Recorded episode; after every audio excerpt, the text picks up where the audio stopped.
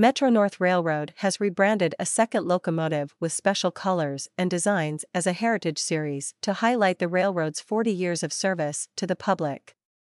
Skilled craft workers at Metro North's North White Plains shop applied a vinyl wrap to Metro North's locomotive No. 201 that pays tribute to Conrail, the railroad which is Metro North's immediate predecessor. The train will make its debut on the Hudson Line Monday, August 14, departing the Croton Harmon station at 7:31 a.m. and arriving at Grand Central Terminal at 8:26 a.m. There is no better way to evoke Metro North's roots than to bring back some of the classic colors of our predecessor railroads, said Metro North Railroad President and LIRR Interim President Catherine Rinaldi.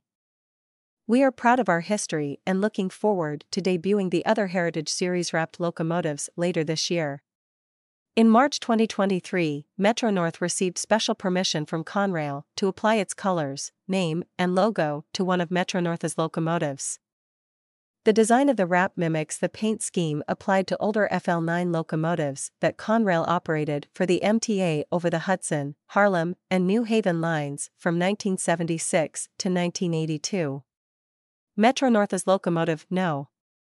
201 is one of 31 P32 ACDM models the railroad uses to provide service on the Northern Hudson and Harlem lines and the New Haven lines Danbury and Waterbury branches.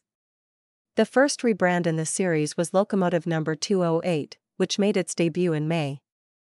Skilled craft workers at Metro North's North White Plains shop applied the vinyl wrap with the colors of silver, blue and red to pay homage to Metro North's original design.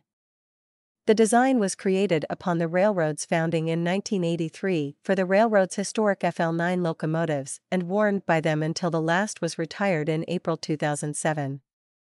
Additional locomotives will be wrapped in the heritage liveries that were worn by predecessor railroads. The wrapped locomotives will remain in service for the foreseeable future,